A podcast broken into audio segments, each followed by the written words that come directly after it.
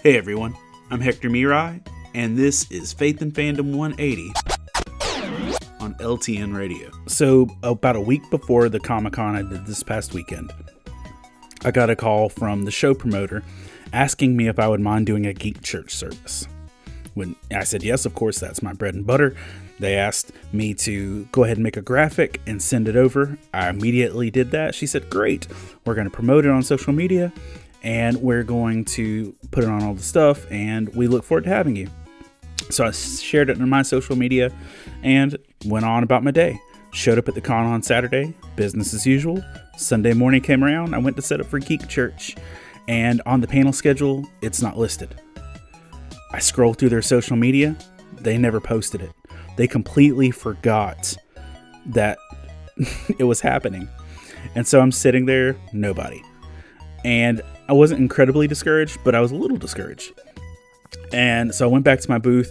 The show promoter runs over. Oh, I'm so sorry. I completely forgot. This is our fault.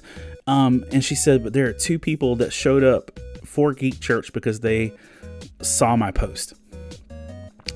And so I knew who it was based on what they said.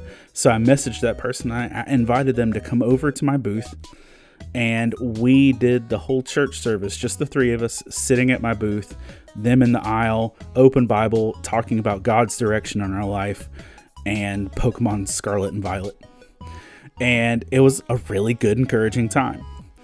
Uh, the artist that was next to me was like, Didn't it feel a little weird just doing a church service with two people?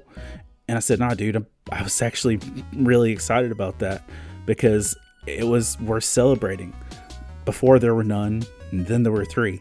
And Matthew 18 20 says, For where two or three are gathered together in my name, I am there in the midst of them.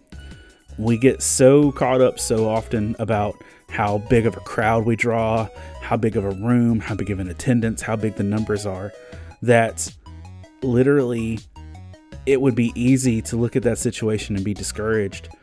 But there, in the middle of a Comic Con, were three people that just wanted to talk about Jesus. And with those three people, God was right there in the midst of it. I want to encourage you don't worry about what else is missing if God is present in your life. Remember to catch Faith and Fandom 180 every Wednesday morning on the Back Row Morning Show only on LTN Radio. And if you'd like to learn more about Faith and Fandom, head over to faithandfandom.org where you can learn about our Comic Con ministry, podcasts, memes, apparel, and book series. You can even read new chapters before they make it to the next book. I'm Hector Mirai, and thank you for spending the last 180 seconds with me.